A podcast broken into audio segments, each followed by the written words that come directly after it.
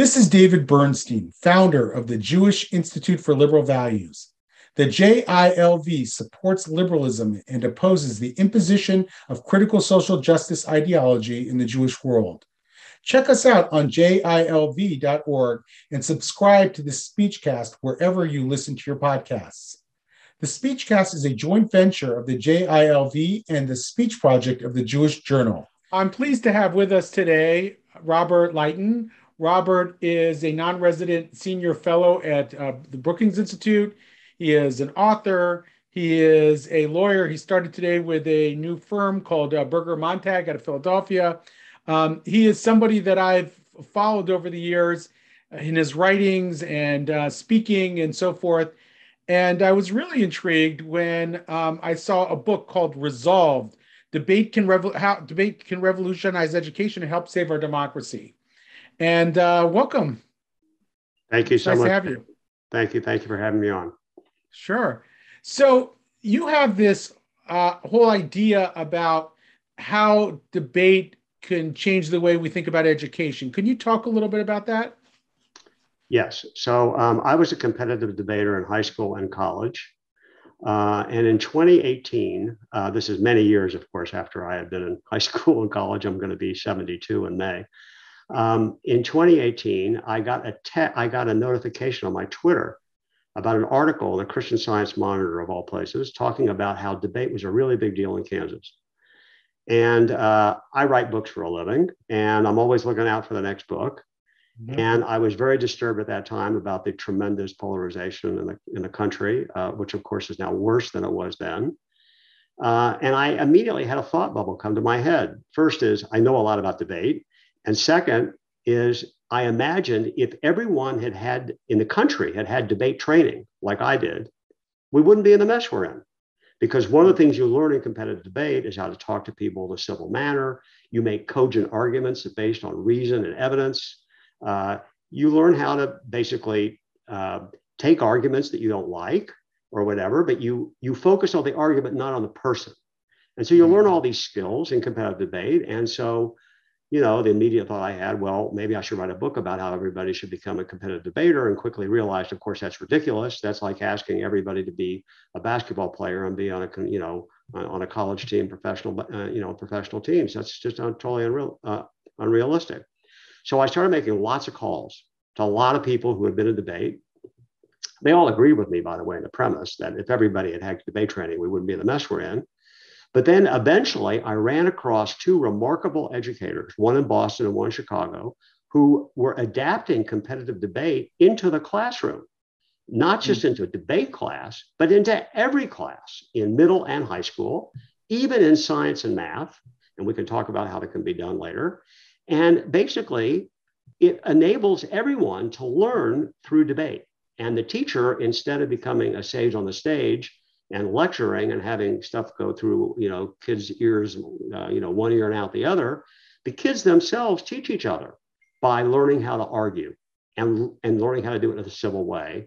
And the, the what, what, what I found when I went to Chicago and Boston and saw this in practice, and these were, by the way, mostly schools that were minority kids, typically a year or two behind grade level when they started. And debate had dramatically changed their lives in the same way that it had changed mine and the kids retain more, they understand more. It's just common sense that when you have to articulate something and learn how to speak something, you're going to understand it better and you're going to remember it better. And you're just not going to just, you know, remember it for the test and then all of a sudden forget it. It sticks in your head. So it's a much better way to educate. And I wrote a book about it. And that's the title of the book. Beautiful. So we are living in this age of sort of information overload and at the same time our intermediating institutions have also sort of crumbled. In other words we don't have a walter cronkite um, interpreting the world for us in a unified manner as we might have you know just a decade or two ago. Um, and i've had this sense that we need, and I, have called it this like a Marshall Plan for critical thinking. In other words, we have to scale, scale up critical thinking um, so that people can interpret the world and be able to make sense of a bewildering information environment. Um, as a, a, your friend and mine, John Rauch, would say, you know, a sort of an epistemic chaos um, that we're we're currently in, and um, and I, I have raised this with a few people, and one person, very smart person, said, "That's all fine and dandy, but I don't think the vast majority of people are capable of critical thinking skills." Um, and and so I wanted to pose that to you. Do you think uh, do you think this can be scaled? Do you think that most people um, might be are capable, or even even uh, a majority of people are capable of critical thinking skills that would emerge from debate? Absolutely. And so there is this notion, which is false, that debate is only for the smart kids, you know, and uh, uh, that was radically disproved by the Boston Chicago experience. And by the way, I found out this kind of debate training is going on in other schools in America. And I'm very active in facilitating that and trying to promote that, but that's a separate issue. But when I went to these classrooms, these are kids, you know, eighth grade from eighth grade to, you know, all the way to seniors. As I said, many of them um, uh, were a year or two behind grade level before.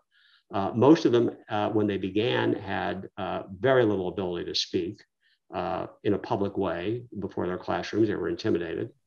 Uh, and debate gradually, if it's done gradually, um, you just can't simply take a kid and put them in front of the room and say, start debating. you know, you can start as simple as, and this is literally, and don't laugh, you can start a classroom at the beginning of the year by dividing the class into a bunch of uh, you know pods, four per you know uh, groups of four. They turn their desks around. You assign two kids on one side and two kids on the other. You have to have a proposition, and you have to tell the kids uh, that when you make an argument, it has to have a reason and it has to have some evidence. You just can't say, you know, X is true because I read it on someplace. You have to be able to explain it. So you can start out simply at the beginning of the year by saying, which is better, a cat or a dog for, for a pet? And you can't just simply say it's because I like cats or I like dogs. There have to be reasons for things. Once you get kids accustomed to start com, you know, conversing on very simple things, you can do it by the way in sports, for example. What's better to watch, basketball or football or baseball, etc. Once you get kids accustomed to start talking first to each other, they're not talking to the teacher up front. They're not embarrassing themselves in front of the teacher. They gradually, it's like learning how to ride a bike. You know, they they learn how to talk in a civil way. The teacher walks around the room, and basically, when if they start, if the kids start, you know, cursing or they start behaving, misbehaving, they say, "No, you can't do that. That's not the way we talk. We talk in a civil way, etc." You can gradually build up critical thinking and persuasive argumentation skills in anyone all right? mm-hmm. and you're talking this is the average kid you know and so so um, uh, the notion that debate is only for smart kids is, is, is just simply false um, so I grew up um, arguing. Um, I don't know if you'd call it debate or not, but arguing with with friends about all kinds of issues. And and then over time, I felt that that helped me develop critical thinking skills that I later brought with me into studying college philosophy or or um, you know arguing about the issues of the day. It made me want to learn. Um, yet I also dabbled at one point in formal debate, which was really different than the kind of arguing I did, you know, around the living room with my friends. Um, how are they different? And how are they the same? And, and, and are we, are we, are you trying to actually teach kids formal debate skills like you learn in a debate club or in debate competitions, or more the informal style of argument that one can um, can learn and, and still, I would think, develop some critical thinking skills? Much more the latter than the former, because formal competitive debate, I, I'm sad to say, and I talk about this extensively in the book, over the last 50 years has, in my opinion, moved in the wrong direction. Mm. Uh, it is emphasized rapid speaking to the point of unintelligibility. Mm-hmm. Uh, it is based on kids preparing these very, very detailed uh, outlines in Word and then basically read them as fast as they can without even thinking or listening to the other side. It is, it absolutely is horrifying. I mean, if people want to see what's happened to competitive debate, all they have to do is Google or go to YouTube and just punch in, for example, let's say the 2021 or 2020 National Debate High School Championship or the National College High School Championship. And what they see there will horrify them. All right.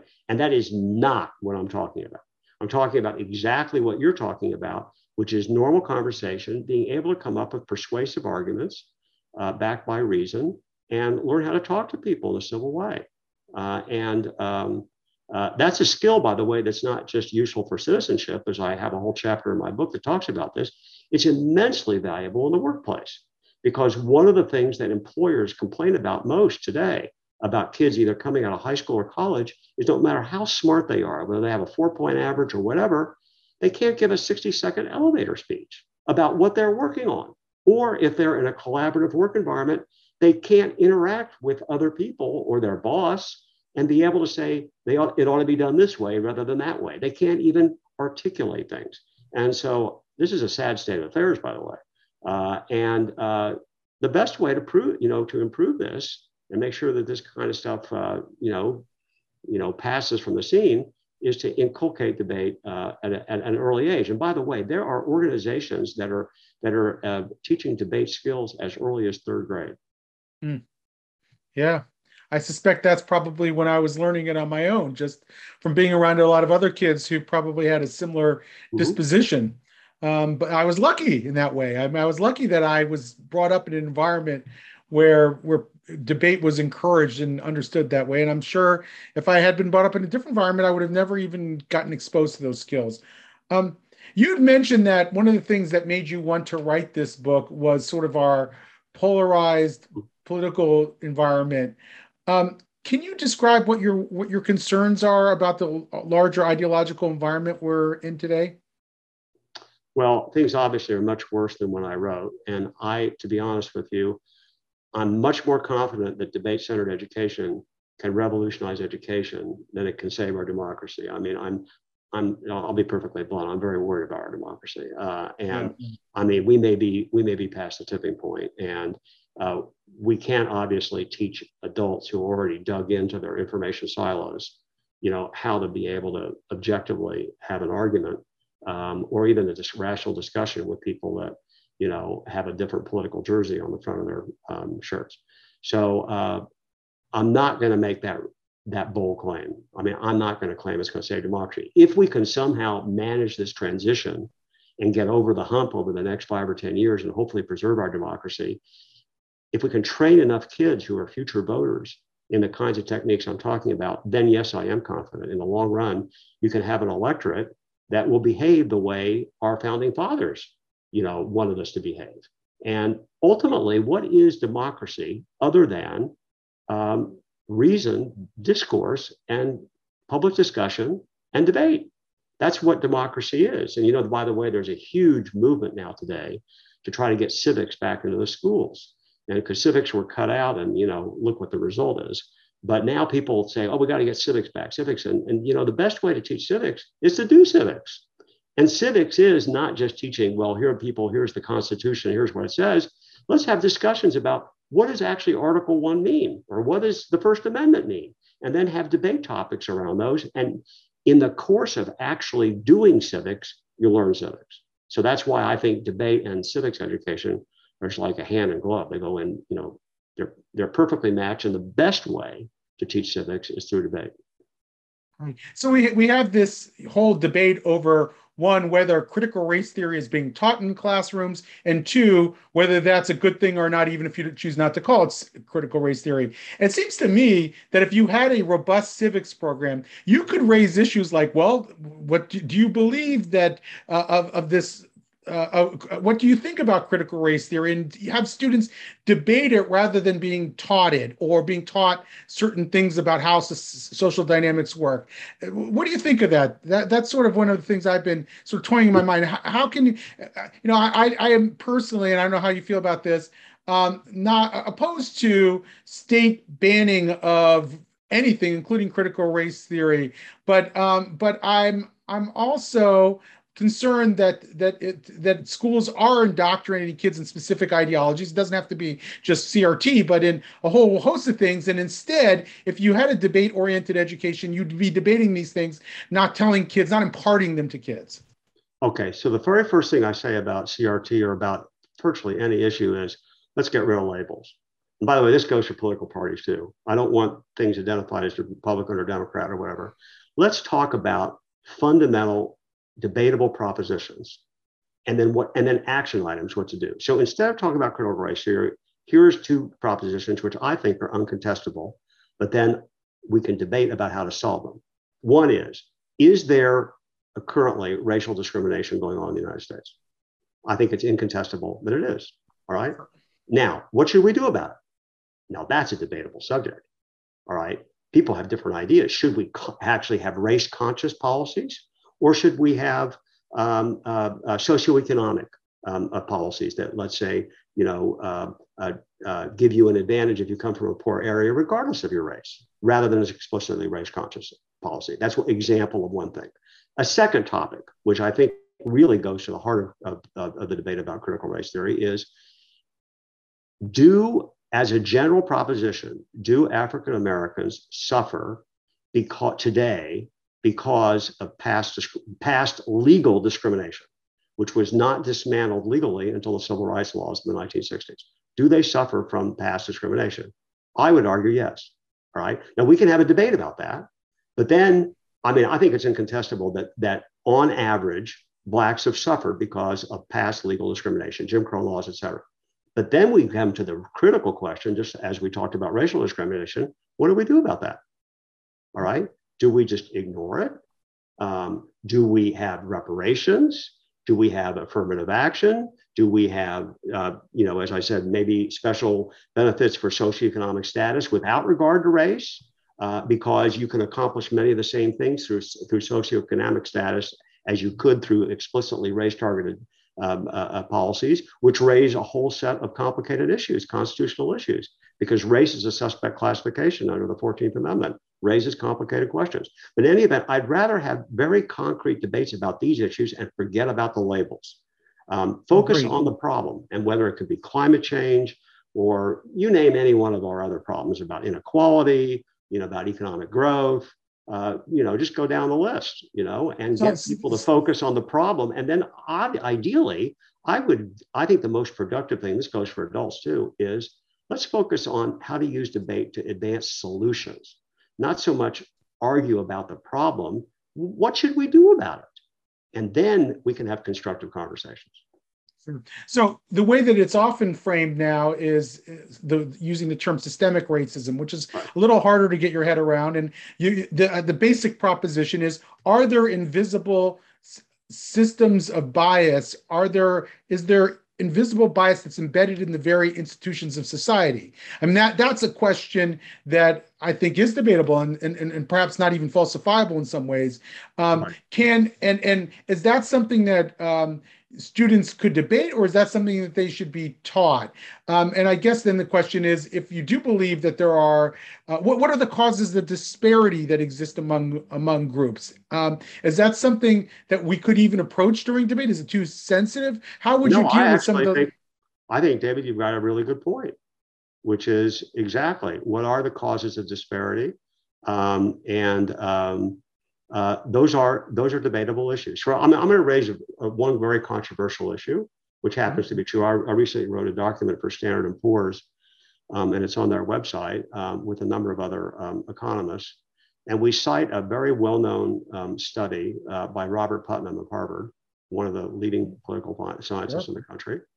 It's in, in his latest book, Upswing, and he he uh, points the the following fact. This is a fact, all right if mm-hmm. you look at the relative disparities between blacks and whites on a number of dimensions income, wealth, uh, uh, uh, uh longevity, health status, et cetera, the relative disparities between blacks and whites narrowed um, over the 50 years before the civil rights laws. This is a true statement, right? Mm-hmm. Since the civil rights laws, there's been essentially no change. So we've had 50 years of legalized no discrimination, and yet the disparities between blacks and whites on average have not narrowed. What in the hell is going on? Hmm. All right. Now that that is something that ought to, we ought to be able to have inquiries about, research about, civil discussion about. Uh, and I mean, I have a hypothesis. I believe that some part of that is due to the fact of lingering effects of past discrimination. They still have not washed out of the system. But there are other factors at play. All right. There is personal responsibility. That plays a role. We can argue what is what portion is personal responsibility, what portion is environment, what portion is law, what portion, et cetera, and then et cetera, what to do about it. But that's a very disturbing fact you know? Mm-hmm. and i think even though people were not very aware of it you know after george floyd got murdered and then we saw the black lives matter protests or whatever underneath i think a lot of that was were people subconsciously aware that that nothing has happened in 50 years on average. Now by the way there have been improvements. Clearly we've had changes in racial attitudes. There's a lot more marriage intermarriage between whites and blacks which is acceptable today and was against the law until Loving versus the United States in, in uh, 1967 Supreme Court decision. So the point is that um, there has been progress, but there it's really, really been slow. And um, and and then, then we and we can debate about what what should we do about that. Hmm.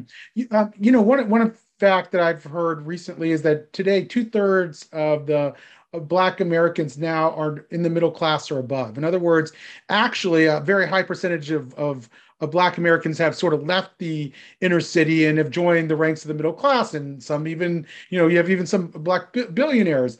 Um, I think the poverty rate among Black Americans is around 18% today, which is much lower as a percentage of, of Blacks than it was in, I can't tell you what it is off the top of my head, but in 1964. And um, I think the poverty rate among whites um, or non Black Americans might be around 12, 12%. So there's still a disparity there. And maybe the disparity itself has not narrowed, but the number of Blacks who have act, act, um, that have left poverty is actually gone way up over time. And I'm wondering, you know, I guess it's a matter of, I'm wondering what's the right narrative on that? Is the narrative to look at that and say, well, the disparities have remained wide? Um, or is the narrative to say, well, blacks have made tremendous progress in this country, there's more to go? Um, and why is there more to go? Okay. So um, think about everyone, all of us are on an escalator. All right. And over time, all of us have moved up uh, over time because economic growth has made us wealthier. And some of us have gone up faster than others. All right? mm-hmm. And just putting aside race for a minute, um, it is a fact that there has been, you know, tremendous increase in, in income and wealth um, uh, uh, yes. income since 1980, roughly speaking. And people mm-hmm. at the top 20%, top 5 or 10% or top 1%, they their escalators moved up you know much much more rapidly than the people who were in the bottom 50% or whatever. Now they people in the bottom 50% have still moved up. They just haven't moved up at the same rate as the people at the top. Now, if you superimpose race on that, on average, blacks have moved up yes. And so a lot more are, quote, in the middle class. But unfortunately, the middle class is, depending on how you define it, itself has shrunk. That, that, that's a problem. And it's shrunk and it's hurt whites and blacks. Yeah. Uh, and I would argue that the inequality, the increased inequality, and also the declining share of the population in the middle class. And then I'll add one more fact, and this is this is a very important fact. There's a famous economist at Harvard named Raj Chetty, and Raj, Raj will, I'm sure will win the Nobel Prize. Um, he has, he and his team have documented a tremendous decline in upward mobility among Americans in the last 40, 50 years. So, as an example, for people that were born in 1940, um, by the age of 30, um, 90% of them had done better than their parents. That, that was basically my, my parents' generation. Okay. Today, if you were born in 1980 or later, the chances that you were doing better than your parents are less than 50%. So there's been a dramatic decline in upper mobility. And I would argue you, you, you, you marry the decline in upper mobility, the shrinking middle class, rising inequality has given, has given rise to enormous amount of rage in the country. Rage on the right, rage on the left, but rage. And so mm. I I think, and then some people say, well, you know, America, uh, all of its race. And I, I come back and I say, no, I see, I'm, I'm an economist and I see these underlying trends. And unfortunately, we see, of course, what happened in Europe in the 1930s. I see that when, when you have economic circumstances that hurt lots of people, unfortunately, we see our worst instincts come out. And people, mm. the people that are essentially screwed tend to find scapegoats you know and we as jews of course we're familiar with that you know we've been blamed for things that weren't our, our fault and today the temptation, unfortunately, on both the right and the left is to blame individuals, whether it's the rich, whether it's minorities or whatever. The temptation, when, when in fact the underlying elements of our economy have, have developed in a way to uh, drive tremendous divergence. And I think the underlying reason for that is we've had a change in technology. And technology essentially means that people who are very facile with IT they've done far better than people who are not facile with IT. And that has opened up tremendous divergence. And that's where we are today. Hmm. Yeah, I want to come back to that in a minute. Uh, but first, I want to ask you about um, about what we're seeing on both the right and the left. Uh, it seems to me on the right, we're seeing kind of uh, this amorphous populism. Um, you know, take the imagination of certain segments of the right that might not have had any real form to it in, in years past, but maybe under Trump started to, to, to gain some form. And on the left, I don't know what you want to call it, whether it's woke ideology, it's, it's sort of a term that's fallen out of favor among mm. some, or if you uh, critical race ideology or critical social justice ideology. Uh, it seems to me that that's been given a form and even a much more explicit form than this sort of amorphous populism on the right, which might be much more dangerous. I don't know. It's sometimes hard. You know, I've had I've been in debates about that as well about whether one is more dangerous than the other or one is maybe immediately more dangerous one is in the long term more dangerous. And how would you describe this sort of polarization and how it gives expression on each side of the political spectrum? So uh, the best person who's written about this is our mutual friend jonathan rauch who talks about this divide. Mm-hmm. um, and um, i think right now the much more dangerous form of this reaction, this let's call it populism, is right populism and left populism. By the way, I'm not a fan of either one of them. But the problem with the right populism is they have AR-15s, right? right? And the people on the left generally do not. All right. Um, now there is on the left, obviously, a movement toward cancel culture, cancel this, and so forth, and a rigidity of thinking that has manifested itself on university campuses and elsewhere that is the antithesis of what America is supposed to be about. It's the antithesis of the First Amendment, et cetera. I don't like that at all either. Um, but on the right, we have uncomfortably number of people who are either advocating or welcoming, welcoming or sympathetic to the idea of having a civil war. This is frightening. All right. So we live in, I think we live currently in beyond dangerous times. Um, I wish I was clairvoyant enough to know how this is going to play out. I don't know. All I know is we are where we are, and it's a very dangerous place to be in. Yeah. So I'm someone who's been on this, let's say, center left my entire adult life. And um, and yet I'm spending more time fighting the ideology on the left because it's in my own backyard and I want to be comfortable on on the left or center left. I want to know that it's ultimately liberal in the classical sense um, over time. And I feel like I have less impact on what happens on the right. The people, maybe in the Lincoln Project or others, that have to fight that fight on the right. What is your you you're you are a scholar at Brookings. Brookings is a traditional liberal institution. How how do you feel about that? Like, what is your role? as a thinker, as a scholar, in, on your in your own ideal, I assume your own ideological yeah. backyard. So, um, you know, if I had to characterize myself, I'm, you know, I, I had a mentor at Brookings, the late Alice Rivlin, who was a remarkable woman. Yeah. Um, she did wonderful things for me personally. Um, and she was sort of my, my North Star. She had a phrase to describe herself. Um, and I mm-hmm. think this is uh, most people at Brookings. I would describe myself as a radical moderate. All right. Mm. And that's yeah. how she described herself. And I think you probably fall in that camp. And I think there are a lot of people in my generation who are in the middle, who see, who want a, a reasoned discourse of both sides. I see them, I, by the way, I see a lot of merits in, in, in, in libertarian arguments. I do. All right. I also see a lot of merit in some, in, in, in many social justice arguments. You know, I mean, we all recognize that the Constitution has, you know, the preamble toward a more perfect union. We've never had a more perfect union. We've never had a perfect union, and we're sort of supposedly trying to work toward perfecting things and getting better. Um, so I I come from a tradition of, you know, uh, uh, generally speaking, I am for moderate incremental progress because revolutionary change is really hard to achieve, and our system of government really wasn't conducive to revolutionary change. Um, but we live in a time now where people on both the right and left, it's all or nothing, it's a zero sum game.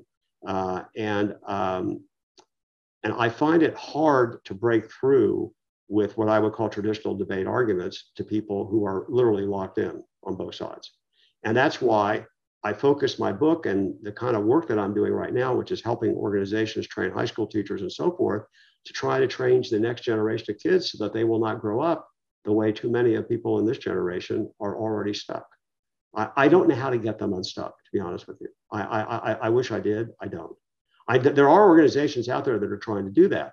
For example, uh, Jonathan and other people are affiliated with this organization called Braver Angels, which tries to get people both on the right and the left to talk to each other in a civil way and have discussions, you know, by Zoom or, um, you know, uh, the, you know, the equivalent.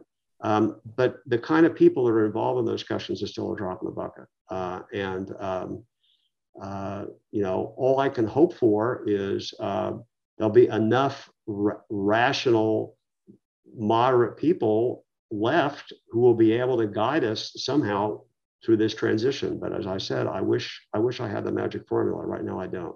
All I can do right now is I know I can affect kids.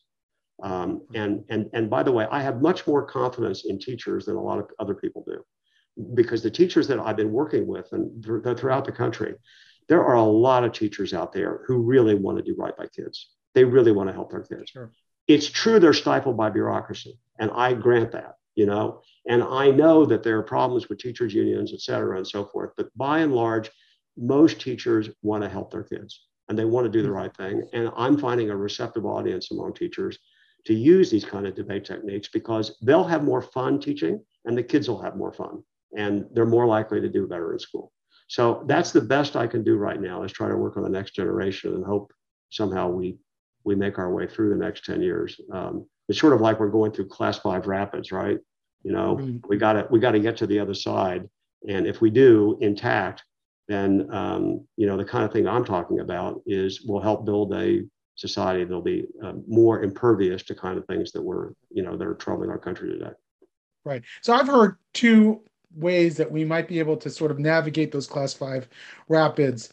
Um, one is that, as you said, technology is probably playing a very large role in in driving this, and that um, and that ultimately we're going to need some kind of stabilizing force um, to make sure that people who are unemployable in many ways uh, um, have enough resources to live, and we're going to need um, we're going to need universal basic income or something like that to um, to to sort of stabilize this uh, this very volatile environment um, because we're not going to be able to change that fundamental economic force of certain people having the skills that the economy wants and needs and other people no longer having them. At the same, the, the good part of that is, of course, if machines can start to produce food and houses and other things, it'll be a lot cheaper for people to actually attain yes. those things. But they still might not be able to work in a very uh, to, to, get them. And that and so that, that's one. And the other one is by again John Rauch.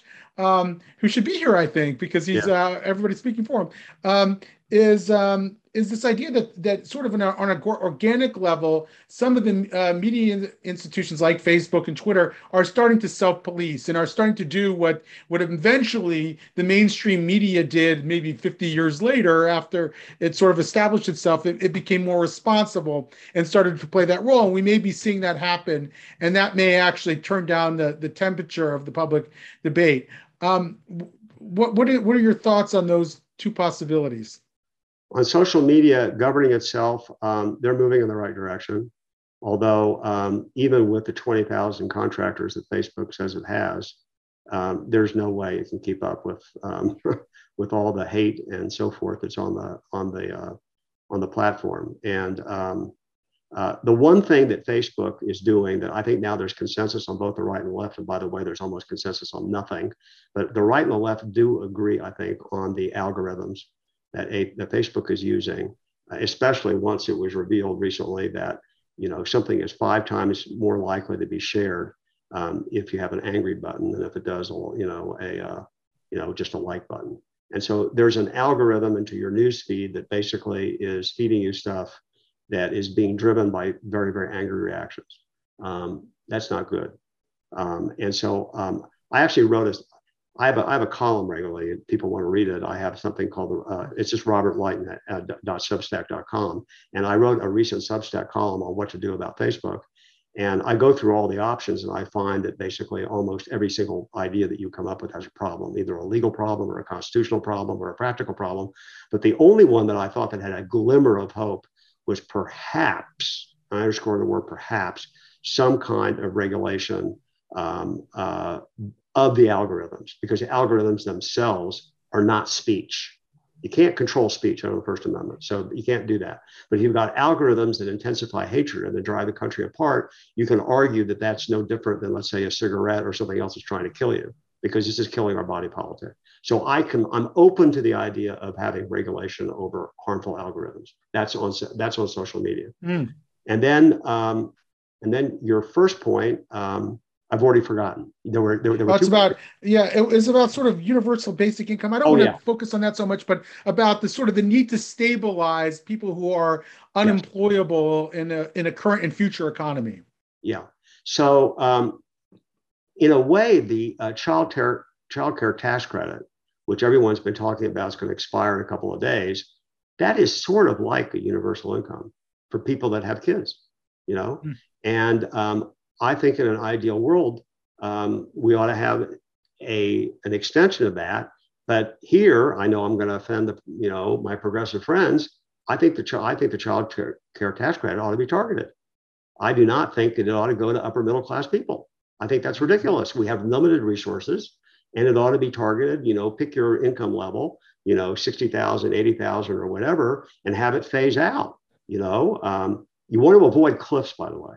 You want to avoid where you go from, you know, at, you know, at eighty thousand dollars, you you know, you automatically lose the credit. You have to have it phased out so you don't have a marginal tax rate essentially of over hundred percent. So, um, but I am for favoring, you know, a, a targeted a, a child a care tax credit. But on the idea that everyone's going to be unemployed, I just want to remind people, and again, this is the economist in me speaking. We've had these fears about technological unemployment for as long as I've been an economist, and I'm now 71 years old we had this massive wave of fear in the 1960s. President Johnson appointed a commission on this, et cetera. And even in the 60s, they thought nobody's going to be able to work. All right. The history of economics, trust me, all right, is that what happens is technological change increases productivity, it leads to higher worker wages, it reduces prices, people are able to afford things, and we gradually we shift to other things. So what is happening over the long run in our economy is we are shifting away from goods into services. And people are spending more and more time, let's say, streaming than they would have been. And they're spending a lot more time on video. And if you look at, by the way, content on, on, on entertainment, entertainment has gone through the roof. Entertainment is a huge industry. All right. Uh, precisely for the reasons we talked about. You got a gazillion channels, you have all these streaming things. There are lots of jobs in the content creation industry that people without a lot of skills can, can, can work on. They build sets, they do a lot of skill, they have a lot of work for unskilled labor. And that's just one example. Another example is in the midst of the pandemic. Work wages at the lower end of the skill level have gone up tremendously because people can't find workers in McDonald's or pick your name of your favorite restaurant. Low wage workers have seen their wages increase tremendously because uh, we've had we've had a, a, tremendous demand for delivery services and all other kinds of things in the wake of the pandemic that have benefited low income workers who are willing to work. All right. And that's an important point.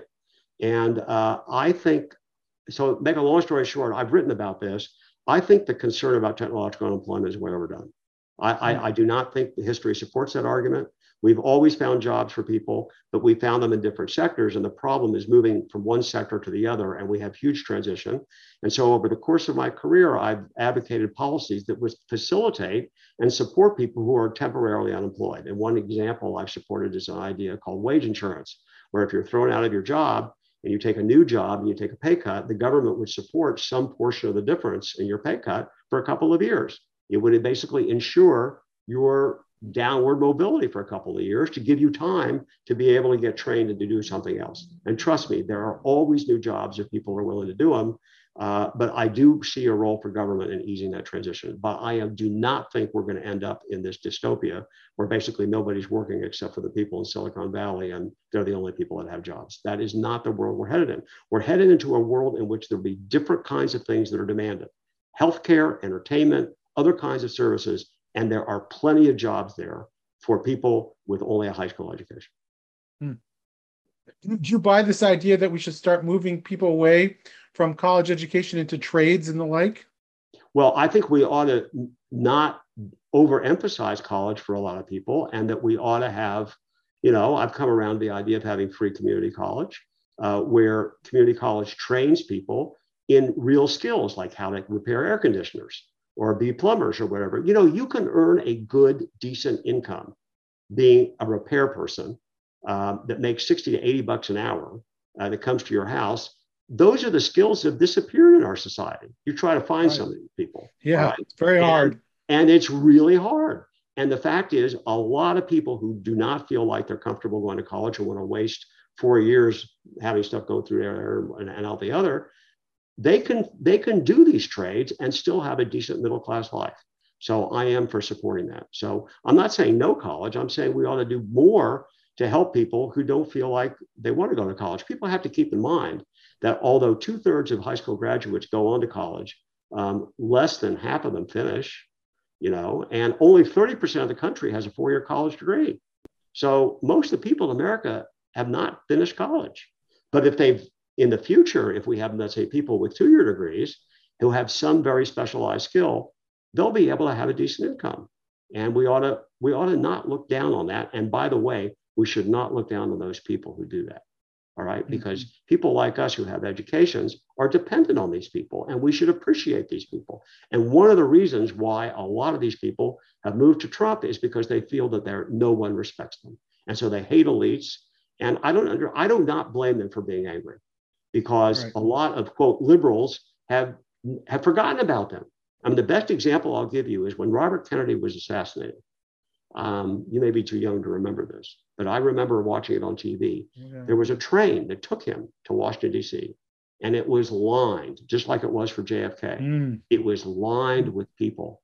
And the people that were watching and were crying at Robert Kennedy's assassination were people today who would be voting for Trump.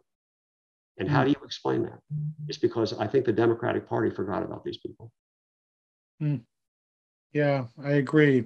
It seems to me also some of these ideological trends that we've spoken about are profoundly alienating as well. That when you start to speak of privilege, for example, whether there, I, don't doubt that there's a, such a thing as white privilege, but when you when you speak about it in, in such a broad way that implicates people who might be living in a opioid infested yes. former manufacturing town, I don't care whether you make some kind of well, you say, well, if they were black, it would even be worse. I, I don't I don't think that that's going to play very well. Th- those are people who have who have really suffered from the in the current environment and and i think that that's just a very it strikes me as a very alienating discourse for them.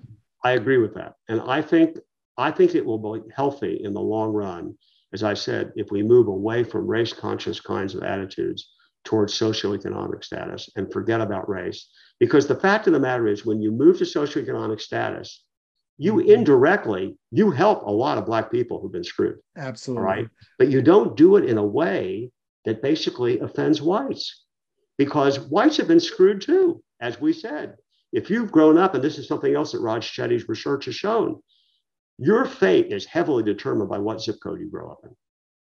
If you grew up in a poor zip code i don't care what color you are you have greatly long odds of making it into the middle class or better you're in a much more disadvantaged situation than you are if, you know, for somebody who's growing up in a white suburban, uh, you know, upper middle class zip code. So zip codes matter a lot more than race, I would argue.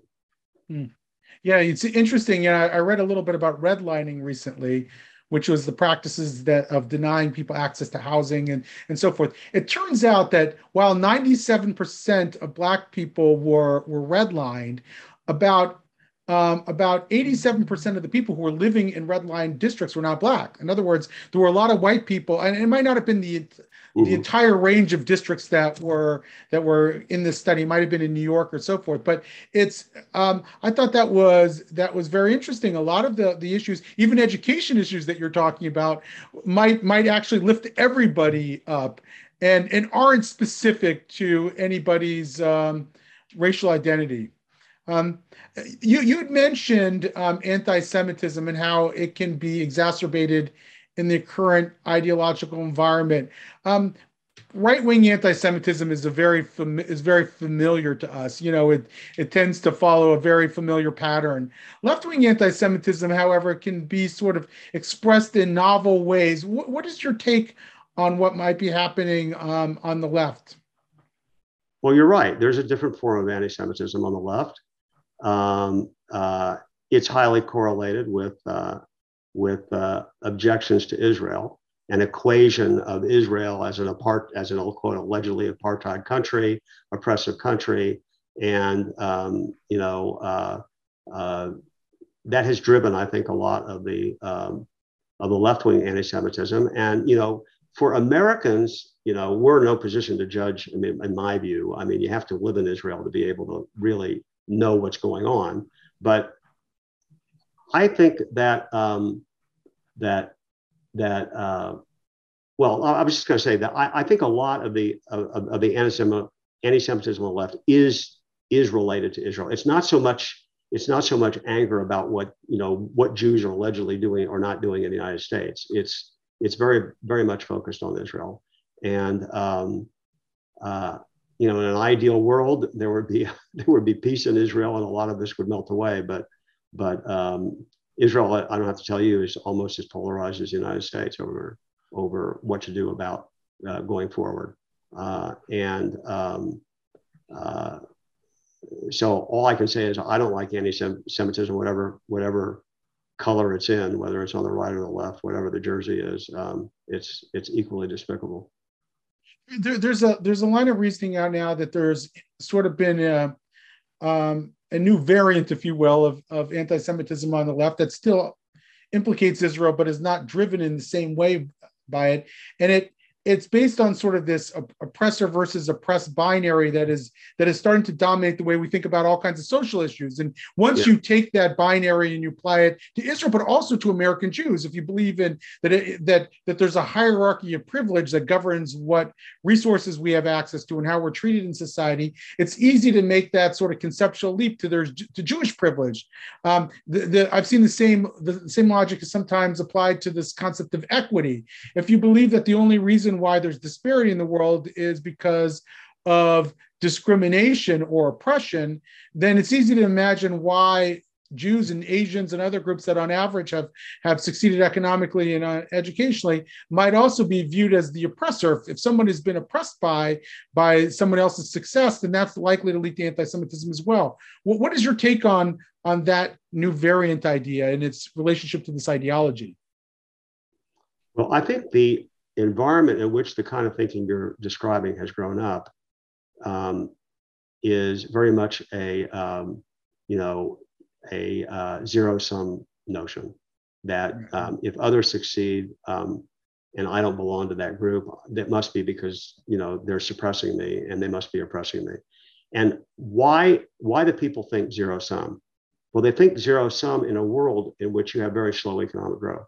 All right. Mm. I was raised in an environment, you know, in the 1950s and 60s where the economy was growing at 4% a year on average, you know, smooth out the economic cycles. In the last, you know, 20, 30 years, we've grown at about 2%. And for a good portion of the population, they haven't experienced any income gains at all. So, in a world in which that is not where economic advance is growing very slowly, that facilitates the kind of oppressor, oppressed, zero sum kind of mentality that is gripping this country. And I'm not saying that I have the magic solution for getting economic growth up, but I, I want people to recognize that's why that's why we have this. It's like we're scorpions in a bottle, and the bottle is, is just we're all stuck in the bottle. No wonder we're going to fight about it. But if the bottle itself were expanding, we wouldn't be doing this. And mm. uh, and I I don't think we'd have these kind of conversations back in the 1950s or 60s because generally speaking, most people were doing better. You know, were doing better over time, and uh, and and the change in economic circumstances, I think, has driven the kind of conversation we're talking about. Hmm. So, um, you you're somebody who believes in debate centered education. We've talked about that. To what degree has your Jewish upbringing mm. um, affected your sort of mentality in that way? Is it is this something that has anything to do with uh, with being Jewish? Okay, so a couple of things. I'm no Talmud scholar. If I were, I would say, you know, all Talmudic discussions are debates. And so clearly, people who are great in Talmud should be great in debate, and they should just naturally take to debate centered education like a fish to water. All right. I can't claim that. All right. Even though I grew up in a conservative synagogue, um, I'm not I'm not a Talmud scholar. All right. Now, does my Jewishness affect my philosophy? Answer yes. I mean, I, I grew up in the shadow of the Holocaust. Uh, my mother's side of the family, who I never met, um, was um, was wiped out. Um, and you know, I was born in 1950, and you know, uh, I grew up with people who had survived the Holocaust, and um, and so I identified at a very early age with the underdog because we were the underdog, right? Mm-hmm. And so when the civil rights movement started, uh, there were a lot of Jews who supported the civil rights movement because blacks are the underdog in America. And um, I don't have to tell you the, the three Jews who got killed in 1964 helping the civil rights movement. Mm-hmm. Um, and so I historically have been very sympathetic to people who've been screwed. That's just mm-hmm. so in that sense, my Jewishness has made me a, you know, a person who is sympathetic with social justice. All right. Now I overlay that though my formal training is in economics. And one of the things you learn in economics is we have un, we do not have unlimited resources. You need to make choices. And so the rational part, the overlay of that social justice impulse, call it my heart, my head is as an economist. And I says, look, we got to make choices. And we just not everything's a free lunch. We got to pay for things. And that's what economists learn is, is basically it's about choices. That's what economics is. Right. And uh, so, uh, one of my favorite economists wrote a great book that summarizes all this. His name is Alan Blinder at Princeton. And Alan's a good friend of mine. And he wrote a, a book, great book, called um, Hard Heads, Soft Hearts. Mm. That's what I am. And by the way, uh, I, Alan's Jewish. And I think, I think most Jewish economists share that view. I mean, uh, mm. exactly what I talk about. Now it's an hmm. accident how I got into economics. That's a different matter. I was I was swept away by a college professor who changed my life. You know, I mean, it just, you know, it was he was incredible. His name was Jamshed Ghandhi. He was an Indian economist at University of Pennsylvania and changed my life. Um, but um, that that notion of hard head, soft hearts is is I think I think is a good way to summarize the way we ought to we ought to behave as a society. We ought to have sympathy with the underdog, allow for equal opportunity, not necessarily for equal results, equal opportunity. And we ought to we ought to make that happen. And right now we don't because of the zip code problem we talked about before. There's tons of people in this country who do well, day one when they're born are behind the eight ball. And when they run the race of life, they're 30 years, they're 30 yards behind everybody else on the, on the starting line. And I would like us as a society get to the point where at least most of us are at the starting line, you know, and not people that are disadvantaged from day one. Hmm. I think I'm going to call this podcast um, "Soft Hearts, Hard Head" or "Hard uh, Hard Heads, Soft Hearts." Yeah. I think that's a that's a great metaphor, and it's something I think a lot about. You know, in social justice and certainly Jewish social justice, which has a soft heart, but often misses that hard head. And I and I uh, and, and and increasingly wants to sort of stifle it. And that that's what concerns yeah. me. I mean, we we need the hard head, soft heart combo, and I feel like we've veered so much in the soft heart that we're not even going to be very effective in pursuing some of what we what we want in, in the world. So um, I really appreciate this, and um, I, I, this is a longer podcast than I usually do because you have such depth of knowledge that I couldn't resist. Uh, you know, asking you more questions than I might have otherwise. So really, um, really appreciate getting to know you and thank you for joining us. Thank you so much. I appreciate it.